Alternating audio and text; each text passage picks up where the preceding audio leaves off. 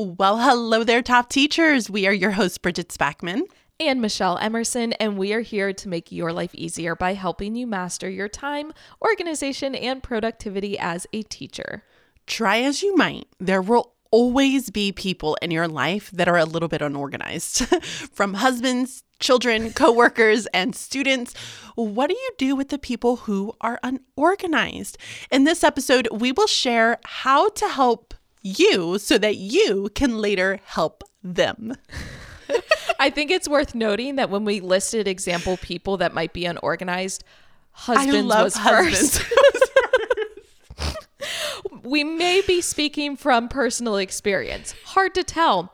But first, let's hear a time sucking hurdle from Wendy. Wendy says, Hi, ladies. Look, she fits in with us already. I know. I know. I love listening each week and was hoping you could help me. I've always been a pretty organized person, but unfortunately, my new team teacher is far from mm. organized. I feel like every planning session takes way longer than it should, and I'm constantly having to give her new copies of things we are using in class because she loses them. Please help me not lose my mind. oh my gosh, girl. I feel like this episode is definitely made for you. And did we just create this whole episode because of this TSH? Absolutely, we did. so I think a lot of the things that we're going to be sharing in this episode is going to be perfect for you. Um, so just take notes. Michelle, I have no other thing to say. So help. I was going to say, I mean, it's everything we're going to go over in this episode. I think I just want to remind you, you're not alone. Again, this is something we all kind of struggle with. Even if you are unorganized, I think you might find it challenging to work with people that are overly organized, right? Like us, because we tend to be very controlling. Mm-hmm. And so I think even if you are listening to this and you're like, this is about me, like they are they are talking about me, just use this as an opportunity to maybe see it from the other person's point of view of how it affects. You know, like we both yeah. affect each other. Yes. So that's all I have to add for now. okay. So we're going to go ahead and start jumping right on in. So here's the thing they say that opposites attract. I mean, I don't really know who they are or even if they are right, but if you find yourself with a partner teacher or administrator or family member who are not as organized for as as you are, then this episode is going to be for you. We're going to give you some strategies for dealing with those lovely unorganized people that we do love and cherish very much in your life. Very much so. And we just want to throw out there we really struggled with this episode. We knew it was important to talk about because we have had experiences with, bless them, unorganized souls. And we know how much of a challenge it is. But it's also hard to give suggestions because ultimately we can't change people, mm-hmm. nor should we, right? Because we all are different and that's for a reason. It's not that we want to make everyone as organized as we are. It's more so how do we kind of create this space where we can cohabitate together happily. so yeah. we're going to do our best to offer some solutions. They definitely aren't perfect solutions, but they might help a little bit. Yeah. So let's go ahead and jump into tip number one. And I think this is going to be one of the most important tips out of all the ones that we are going to share, and that is to revamp your expectations. Now, you cannot expect yourself out of everyone else. If you are super org- organized, that's fantastic. That's great. But you have to accept that not everyone is the same way as you. If you have expectations in place that others will live up to your standards, you're setting yourself up for disappointment and it's ultimately going to end up in resentment towards that person. Yeah, I recently heard on a podcast something called expectation hangovers. It's essentially where if you have very high expectations and then reality doesn't live up to them, it's almost like that time where you have to bring that expectation back down to the reality. And obviously, that comes with a lot of like kind of disappointment. Yes. And that can be exhausting over time. It almost makes you feel like hung over. Not that I've experienced that a whole lot in my life, but I, I I've read enough to know what that feels like. Just like the headache and the fatigue and all of the things. And so rather than constantly trying to set high expectations and then have to lower them, we want to work on just creating more realistic expectations. Before I share an example, Bridget is raising her hand. Yes, because I know that this isn't in our notes, but I am curious as to your response. but you know that there are people out there, and oh my gosh, my voice is like all jacked up right at the moment. Oh, I love your teacher on the double sticker on that water bottle. you. Thank you so much. Okay. But I know that people tell you, hey, you need to almost envision or think about what is it that you want in your life, right? Like if mm-hmm. you were to say, hey, I'm going to go into this meeting and this is what I'm going to expect out of it, like here's kind of what I'm going to embody or hope that is like the final outcome of it, because I want to channel that energy and say, hey, this is going to happen to me. How do you because I feel like that recently happened to me, right? I went into this meeting thinking mm-hmm. and saying, okay, here's what I want to get out of this, and I'm going to keep going until I get it. And it didn't end up that way. And so I felt that very much that hangover expectation, hangover experience where I went through about a day where it was like, oh, I feel very defeated at the moment. Yeah. Like, how do you balance that? Or do you just always keep the expectations super low and you set the bar low, but then you fall into that trap of now I'm a negative Nancy and now I'm, you know, I'm not going to be able to do this. It's not going to happen for me because that's, you know, I feel like I go from one extreme to the other. Mm-hmm. Do you know what I mm-hmm. mean? Yeah, I do. Here are my initial thoughts. And again, this is just kind of off the cuff. I think it depends on the situation and how much control you personally have over it because Yeah. we know you can only control so much and then certain things are out of your hands. I think if it's a situation where you are primarily in control and you want to set high expectations, great, go for it. But if it's a situation where very little is in your control, then it's not it's not i don't want to say not smart, but it's maybe not in your best interest to set too high of expectations Right. and you can also base it on prior experience. I think it's hard for something like a meeting if it's people you've never met with before. You may mm-hmm. not know how that's going to go versus like weekly collaborative planning meetings if you know people and you know their patterns of of behavior rather than like always setting high expectations it's like maybe you're going to set it just a little bit higher than it was the last time and of course, I my mind goes to powerlifting as it does with everything. But I think about when I go into a meet to compete. I am in full control of my performance that day. I can make sure that I've gotten enough rest, I have the proper nutrition and hydration, and I can control what I can control, but I can't control how someone else is going to perform. Right. And so when I go into that meet, I have expectations for maybe the numbers I want to hit, but I don't want to have expectations for placing in terms of like, I want to get first place because at the end of the day, if someone else is stronger that day, then they're stronger that day. But I can control maybe the numbers that I personally put, put up. I can't control everyone else's numbers. That may not have even really answered the question. I mean, it does. It, it, it does because you're you're really looking at what is it that you have the ability to say like, okay, if I know, you know, I want to write that book, then I'm going mm-hmm. to write that book. I'm going to put that mm-hmm. expectation out there. I'm going to set that that bar for myself and I'm going to mm-hmm. live in that dream of I am an author versus thinking I can't do this, right? Whereas if you ha- don't have that control, it really does take a lot of that that expectation away and it's like okay i need to go in this with like understanding the multiple possibilities that could end up happening so that i don't set my hopes up too high and think this is what's going to happen Yeah. because there is that possibility that it's going to either take you know this route or this route or this route. Like there's so many possibilities here and i almost need to be aware of all of them. Mhm. And as you were saying that, it made me think, and this is because I'm coming from the perspective of I know I know the meeting you're talking about, yes. So I have background knowledge that Sorry, guys, we can't share that with have, But I almost think then the expectations need to be around you rather than the situation. Right. So, for example, going into that meeting, having expectations for how you wanted to handle yourself, present information, did it etc. i nailed it Right. And so then being proud of that and going, you know, I lived up to what I wanted. It may not have resulted the way I wanted, but that's out of my control. So I think it's more about putting the, if you're going to have expectations for something, making sure they're tied to things you can directly control, such as your own behavior and actions, Mm-hmm. as opposed to those of the other people around you because you can't control those. Yeah. Okay, sorry. I took us on a You're totally different route, guys. But I, I, you know, I think that was a really interesting perspective to to listen about those expectation hangovers because I think it's something that a lot of teachers deal with, whether it's with dealing with unorganized people or in other situations mm-hmm. that they might have going on. Mm-hmm. But actually, that was the perfect transition going into my next little part.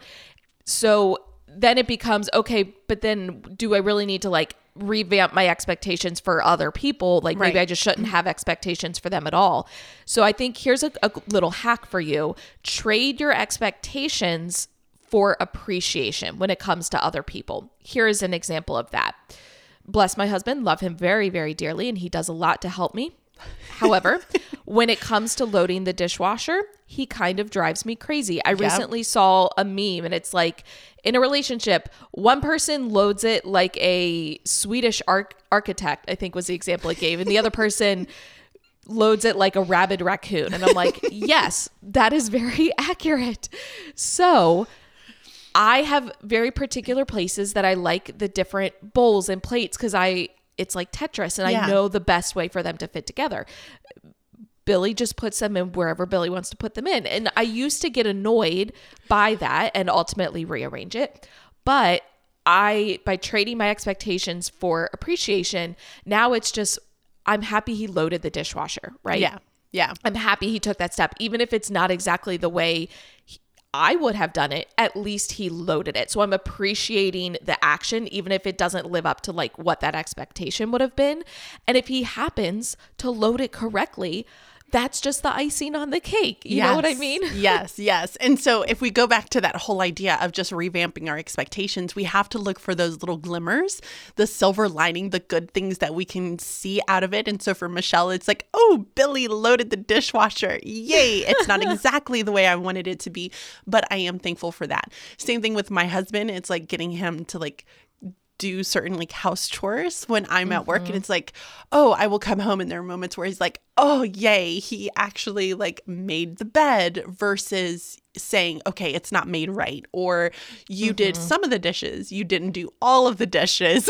so it's like, okay, you helped me a little bit so I don't have all the dishes that I have to end up washing by myself. You can also really just make some concessions. You really have to look for ways to just let things go, especially for things that are not going to affect you. So, a partner teacher's desk that can be a hot freaking mess, which I think that we have all been there. Listen, at the end of the day, that doesn't end up affecting you. As long as it doesn't bother or interfere with something that you need, just let it go. Be like Elsa, mm-hmm. Anna, Elsa, let it go. you know, you can maybe suggest some digital files, but then, you know, we do say like go back and listen to episode 171 if you want to listen to like the pros and cons of digital versus paper files. But we're going to chat a little bit more about that in the next step. Yes. So before we go into that next step, we're going to take a very quick break. And then when we come back, we will have tip number two for you. Wait, do you smell that? Um, I smell many things, most of which are coming either from my husband or dog, but I don't think that's what you're referring to. No, lady, definitely not. It smells like spring is in the air, and with spring comes organization. Okay, I see what you did there. I do love me some good spring cleaning, and I also love a good spring closeout. You know, when stores are like, this is your last chance. Funny you say that because this month is your last chance to grab the 2023 digital planners that run from January to December before they are gone for good. We will be releasing the digital planners for the 2023 2024 school year in May. But if you would prefer to have a planner you can use now, this is your last chance. Plus, we're having a closeout sale so you can grab them for 15% off until the end of the month. So head on over to teachingonthedouble.com forward slash store to grab your digital planner before it's too late. And now back to the episode.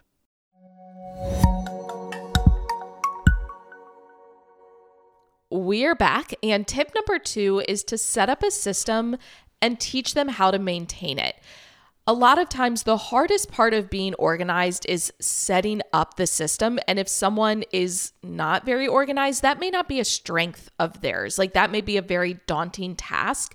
So you can help take this pressure off of that person in your life by setting up the system but making sure you take time to walk them through how to use it. You can't just set it up and go okay i want you to use it.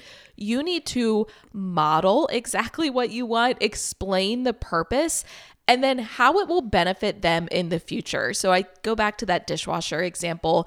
And if I literally show Billy, like, hey, this is where I put the cat food bowls because they fill this space perfectly and I can fit exactly five across. Whereas if I put them in this other area, I can only fit four.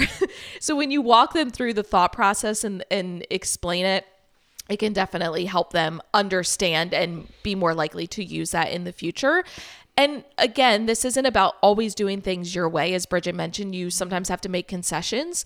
So consider how you could work with them instead of against them. So find ways to modify the system that will fit their current style. And yes, their style may be unorganized, but if that's their current habitual way of doing things, you're more likely to see success if you kind of work with that. So here's a, a good home example for you. If someone in your home is constantly leaving their clothes on the bathroom floor rather than carrying them to the closet to put them in the hamper, maybe you move the hamper to that area of the bathroom where they're always putting their clothes, right?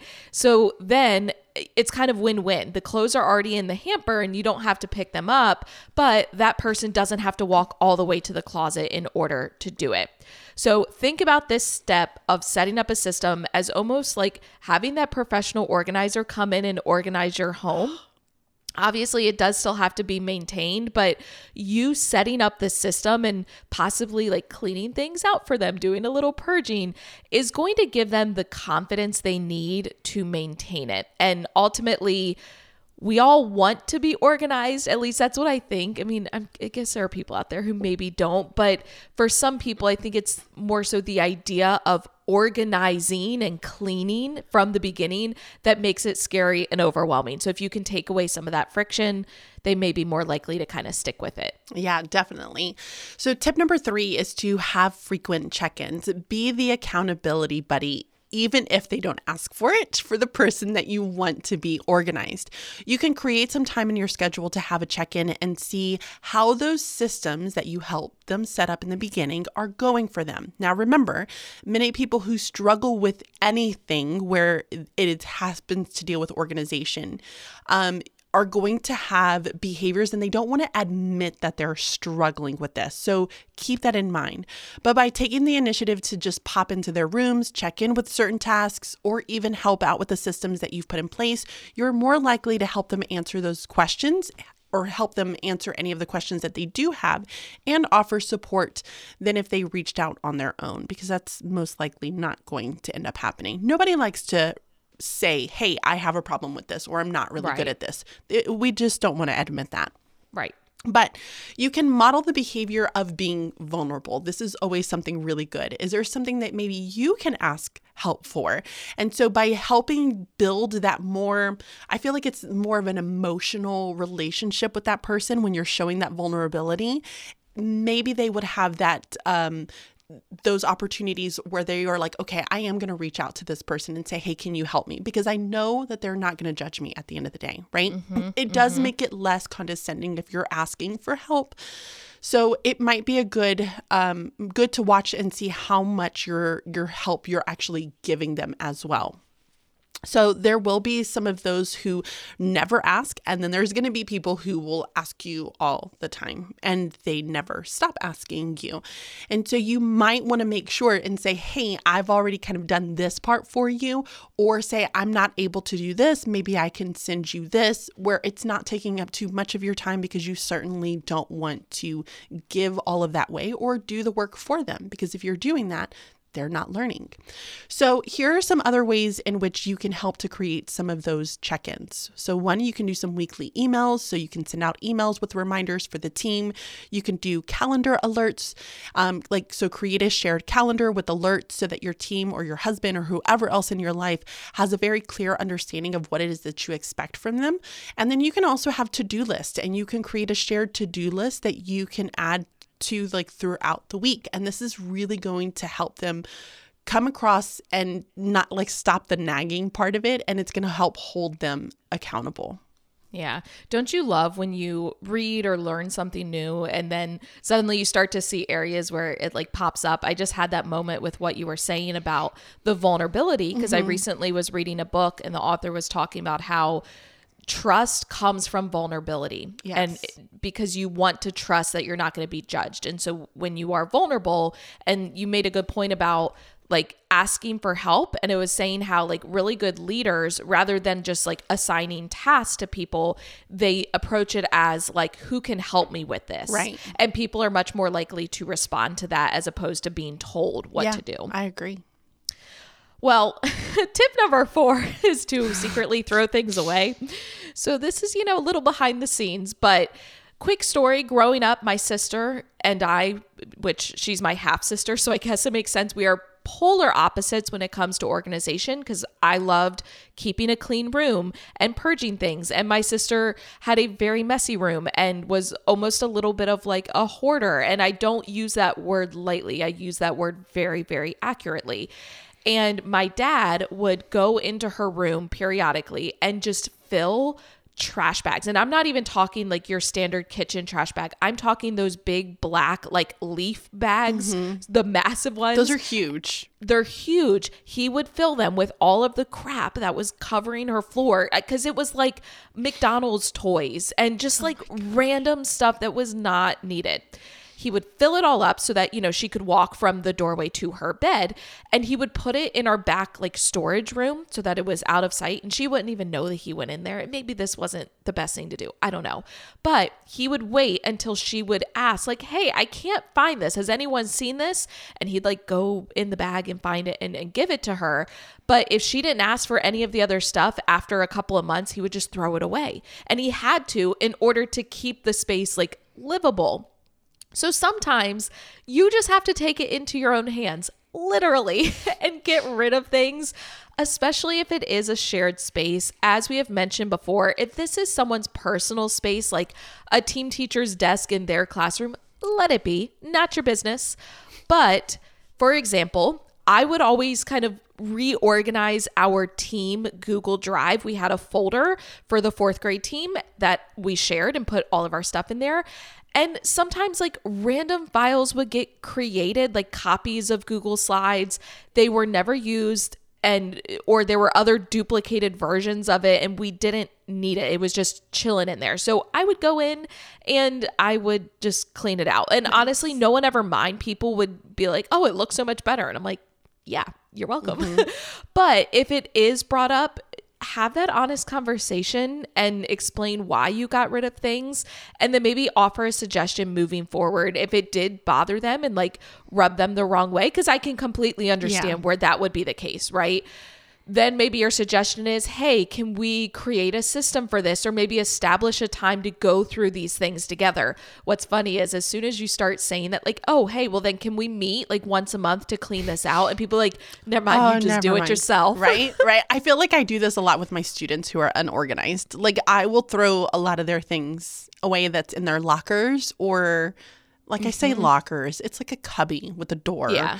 But um or I will do it in their desk because they just they they're little hoarders. They just yeah. want to hoard everything. so I will just every once in a while just go through and clean it out. And they're like, "Oh, everything's so nice in here." And I'm like, mm-hmm, "Yeah, I wonder who did that." little desk fairy over here. Um, okay, so the final tip that we have for you is to distribute tasks fairly instead of equally. Now, we talk about fair versus equal with our students all of the time. Equal is everyone getting the same thing, but fair is each person getting what he or she needs. So we can really adopt this same mindset with our unorganized counterparts. When it comes to team teachers, you can divide tasks in a fair way. So each person gets a task that he or she is really good at. So, for example, organizing field trips, setting up lesson plan templates, preparing materials as the organized person, you can take the tasks that re- require most of the organization because you're probably going to be way better at creating a system for it. Let's all just be honest here. So the task distribution may not be equal, but that's going to be okay. And this might end up saving you some time because later on you won't have to spend time redoing those tasks that weren't done to the standard that you really had. So here's an example. So if you're remaking slides each week and then you offer to make the slides for your team and then have your team teachers just take over that task that you don't love, like making copies, right? Yes, you're doing a lot more work because you're creating the slides, but one, you know they're going to be done right. You know it's going to be done the way that you expect it, and you won't have to go and do the copies and then try and remake the slides. Nobody has time for that. Yeah, I think that's a really good suggestion. And I have found, I mean, I think I'm a creative person and I'm You're also really organized. But I think there are, are a lot of people who are maybe not organized, you know, in the sense that we think of organization. But Mm-hmm. when it comes to like brainstorming and having creative ideas, like they thrive in that environment. Yes. And so even giving someone the role of coming up with like those lessons and just kind of that out of the box thinking, sometimes those type A people like myself need that because I am so structured and it's like it must You're follow good this at role. making like activities and lessons. You're yeah, really good always, at it. Well, thank you for saying that, but it's I almost feel like I I'm in the like safe creative box, but I don't expand beyond Mm-hmm. like sometimes those really creative ideas they're like out there, but you know yeah. what I mean. No, Maybe I do. don't I do. I do. All right, we are going to recap those five tips for you. Tip number one was to revamp your expectations or maybe trade them for appreciation. Tip number two is to set up a system and teach them how to maintain it. Become that professional organizer to come Yes. in and get them all set Oh, up and build their that. confidence, right? Sounds glorious. Tip number three is to have frequent check ins, whether it's through an email or a calendar notification, something like that, just to make sure that, you know, you're keeping them on track. Tip number four is to secretly throw things away. and then tip number five is to distribute tasks fairly instead of equally. All right, guys. So we hope that you really enjoyed this episode. Be sure to check out our website, teachingonthedouble.com, for anything new that we have coming up. And we would love for you to submit your TSH. You can do that just by clicking on the little tab up at the very top. Also, we would love if you have not already to subscribe to the podcast, guys. It's totally free. You get notified when we drop a new episode on Thursday mornings. It's going to be right there on your podcast like inbox and you can immediate immediately listen to it once you wake up. We would also love for you to leave a review over on iTunes. It really does help us get into the ears of so many other teachers and we just love hearing from you guys it's it's so nice to hear your thoughts and what you're thinking about all of these podcast episodes. So until next time, Be timely stay organized. and be productive. Bye-bye. See ya.